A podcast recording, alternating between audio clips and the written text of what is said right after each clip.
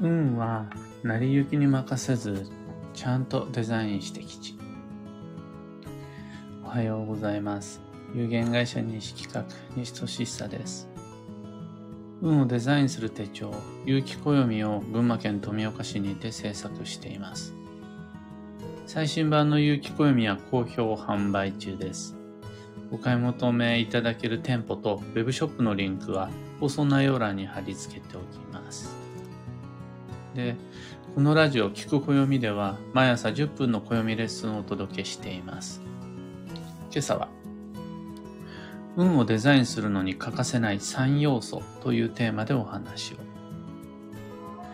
弊社西企画では毎年新しい雪暦を発行した後、開運ドリルワークショップというのを開催しています。開運ドリルとは、暦に書いてある情報をヒントに、目標を定める。それに従って計画を練る。で、それを暦に書き込む。という時間です。目標っていうのは、短期、中期、長期の人生設計の指針のことです。目指すべき当面の課題や迷った時の目安っていうのをあらかじめ定めておくとどっちに行こうか人生に迷った時の基準になるだけじゃなくって人って向いた方に進んでいくので人の運とはその向いた方へと従って流れができていくのでそれはやっぱりどこを向くかっていうのがすごい重要なポイントになります。また計画とは目標から逆算した具体的な行動計画のこと。この逆算っていうのもすごく重要で、それができてないと人は流れを作っていくことができないです。例えば、今日、時期の吉凶を知っても人はなかなかそれを暮らしに生かすことはできないです。ところが、来年が吉時期か強時期か。来年、七方位はどこか、強方位はどこかっていうのが分かっていると、そこから逆算して、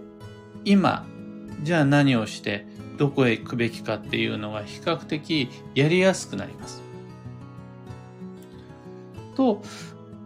この行動に優先順位や順序をつけやすくなるので、行動計画っていうのがすごく重要になってきます。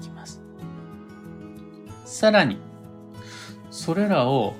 書き込むっていうのがアナログながら結構重要なポイントで、初期っていうのは人の運っていうのを実現しやすくなる。形のないものに形を与え、それを視覚化するっていう作業が、僕たちの運っていうのをデザインする上で、かなり有効な方法、具体策になります。で、そんな難しいことを抜きにして、目標や計画を忘れないように書いておくことって、みんな誰でも当たり前にもやってると思うんですが、それを暦に書き込む、スケジュール帳に書き込むっていうことは、ワンセットで必ずそこに日付がついてるはずなんですよね。日付がついていると、それをやるということを忘れないです。というか、同じことを別の言い方で言うだけなんですが、忘れても思い出せるように残すっていう作業が初期です。これがめっちゃ重要です。なんなら一回忘れることが運を具現化するのに重要だったりするんです。でも、その日のページ、その月その年のページを開いた時に、あ、そうだったっていうふうに思い出せる。また忘れちゃった時にいつだったっけ？何だったっけっていうふうに所定のページを開くと思い出せるようになってるっていうのが実は運をデザインするっていうことになってたりします。そのためには書かなくちゃならない。何を書くのか。逆算した行動計画を書く必要がある。なんでその行動計画なのか。実は私はこれを指針にここを目指してるんですっていう目標をあらかじめ短期、中期、長期で設定してあるからです。この作業っていうのが運をデザインするっていう具体策であり、えー、開運ドリルのテーマなんです。開運ドリルでは、あの今までもう10年以上やってるんですが、いろんな工夫をした設問があって、それを出すので、一つ一つ回答していくといつの間にか目標、計画、書き込みの3つができちゃってるよっていう魔法のワークなんですが、この開運ドリルのメリットが主に3つありまして、1つ目が事前に未来を先読みできるっていうこと。開運ドリルは必ず有機暦が作られたそのすぐ後にやるので、前の年に来年度のことっていうのを先読みできます。この先読みがデザインです。なのに二つ目が自分の運と向き合う時間と空間が作れるっていうこと。恥ずかしながらこれは僕自身の経験談でもあるんですが、他人のことはいっぱい考えるものの、自分のことを考える時間っていうのが結構少ないです。他人のために働く空間っていうのは職場を中心にあるものの、自分のために手を動かす空間っていうのを意外に持ってなかったりします。なかなか普段の職場で自分のことできないし、普段の家で自分のことができなかったりするんです。運をデザインするなんてどこでもできるじゃん。通勤の往復の電車の中でもできるし、職場の空き時間の給湯室でもできるし、リビングでやればいいじゃんって言われると、意外にできないのが、自分で自分の未来と向き合って自分の運をデザインするという作業です。で、この時空間を提供したいと思って開運ドリルを設定したんですが、別に何でもいいんです。ちゃんとカフェ時間っていうのを作って、そのカフェで暦にいろいろなことを書き込んでいくのでももちろんいいんです。ただそのカフェ時間を意外に作れなかったりするのが忙しい大人だったり、子育て中のお母さんお父さんだったりするわけです。でそんな時に、例えば開運ドリルのような機械を作っていただけると、自然と嫌でも自分の運と向き合い、設問を通して自分自身の空間っていうのを作っていけるんかなっていう感じで、これ開運ドリルの二つ目のメリットです。で、三つ目がリマインダーが手に入る。リマインダーっていうのはアラームのようなものなんですが、必ずドリルを通して書き込みをしていくので、そのいつの間にか翌年のスケジュール帳カレンダーの中に言葉の次元爆弾が仕込まれていきます。それは今の自分から未来の自分へ向けた伝言のようなものです。この日にここは行くんだよ。これだけはしないように気をつけて。これ確かに今の私から未来の私へ言ったからね。もしも忘れちゃったとしても大丈夫。その時が来たら自然とそのタイムカプセルがボカンと開くからっていうこの自分へのメッセージっていうのが手に入るわけです。これは過去から未来の自分への絶対素敵な贈り物になってくれるはずなんです。そういうのが運をデザインするのにすごく有効で、なんならそれ以外に方法はないんじゃないかぐらいに思っています。で、今回今この配信っていうのは、まあ、ほぼほぼ開運ドリルの宣伝のように聞こえるかもしれないですが、じゃあ、そもそもなんで開運ドリルとはそのような設定、設計にしたのかっていうと、どうしたら運をデザインすることができるだろうか。どういうふうに考え、どういうふうに動いていったら有機暦を使って未来の自分自身を変えていくことができるだろうか。っていうふうに考えていったら、そういうか、そういう開運ドリルという体裁になっていったわけです。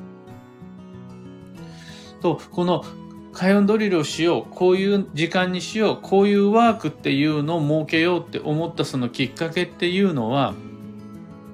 運をデザインする方法論なものであり、運をデザインするために欠かすことのできない要素っていうのを盛り込んであるので、それに従って進めていけば、みんなの占い師に頼らずとも自分で自分の運と向き合い、ちゃんと未来をデザインすることができるようになるというわけです。の事前に未来を先読みする、その時空間が取れれば、それでもうちゃんとあの開運ドリルです。その開運ドリルという講座を受講するしないのじゃなくて、また自分の運と向き合う時間と空間が自分で作れるんであるならば、そもそも開運ドリルに参加する必要ないです。それが開運ドリルだから。そしてそこでどうしても手に入れたい成果物っていうのがリマインダー。今の自分から未来の自分に対する覚書であり、忘れても大丈夫なようにする工夫。一旦忘れることができる安心材料。それらっていうのを手に入れるために、の成り行きではなかなかこれは難しいので、ちゃんと自分で開運ドリルができるといいいいなっていうふうに思っています。あの、僕が僕のために自分の運をデザインするための開運ドリルをしなきゃくちゃなっていうふうに毎年思っています。今朝のお話はそんなところです。二つ告知にお付き合いください。一つ目が有機暦ユーザーのためのオンラインサロン、運をデザインする暦ラボに関してです。これは、えー、定期講座のサブスクではありません。また上級者向けの上級者限定のマニアックな研究会でもなくって、暦を通してどんな風に運をデザインしていくのかっていう具体的な行為、どうしていってるのかっていう自分のスタイル、みんなはどうなのかなっていうような他の人の具体例っていうのをいっぱいシェアしていって、なるほどそういうことねっていうふうに、頭じゃなくてハートで理解するためのコミュニティみたいな感じです。今はとにかくみんなが同様デトックスを本当にいろんなアイデアで盛り上げていってくれてて、なるほど、そういうことね。マコモダケね、みたいな。その、ま、マコモダケ、うん、すごい勉強になりました。他にも、あ、なるほど、なるほど、それでも十分かい、いいなっていうのが僕も勉強になっています。ラボに興味のある方は放送内容欄に詳細説明のリンク貼り付けておきます。また二つ目の告知が開運ドリルワークショップ2023に関して、来年度の目標設定、行動計画っていうのを書き込む180分です。2夜連続の90分90分の180分。料金は2500円です。例えばどんなワークをするかっていうと、最も毎年代表的な目玉のワークが、年月日時までにこだわった基地保有旅行計画です。何年何月何日何時にどの方位へ行くのかは開運ドリルワークショップ以外ではやらないです。観点もご依頼受けたまわりません。昨年度に続き今回もオンラインのみでの開催です。開催日程は2022年11月11日1111と12日の20時から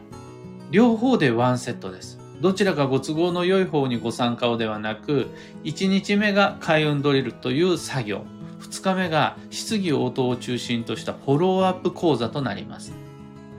録画視聴ももちろんできるようにするし、ワークをしようと思ったら一時停止と巻き戻しができる録画の方が良いです。この録画視聴っていう環境を整えるために今回 Facebook グループ、グルー Facebook グループに、を利用しようと思ってます。Facebook グループを使っての配信って初めてなので、みんなの不安を事前に解消できるように、当日までに毎週金曜日、合計で4回の練習配信っていうのをします。受講方法がわかるかどうか不安、どんな内容をするかわからない。私初めてだから基礎知識が全くないなんていう人は、全4回の練習配信でその不安完全に解消できるはずです。4回やれば。お申し込み窓口は放送内容欄にリンクを貼り付けておきます。さて本日、2022年10月の24日月曜日は、助走の10月の17日目、そして秋の土曜の5日目となります。11月7日まではまだまだ不安定な日々が続き、出花をくじかれ横槍が入り、今日と明日で揉めたり疲れたり、やる気なくしたりすると思うんですが、あんまり肩肘張らず無理をせず、できることをできるだけで、早く始めてゆっくり動くって過ごしていただければ、自然と未来は切り開かれていくはずです。幸運のレシピは、かぼちゃ。ん？うん、かぼちゃ。パイにしてもいいし、煮物でもいいし、プリンにしてもいいですし、かぼちゃが吉です。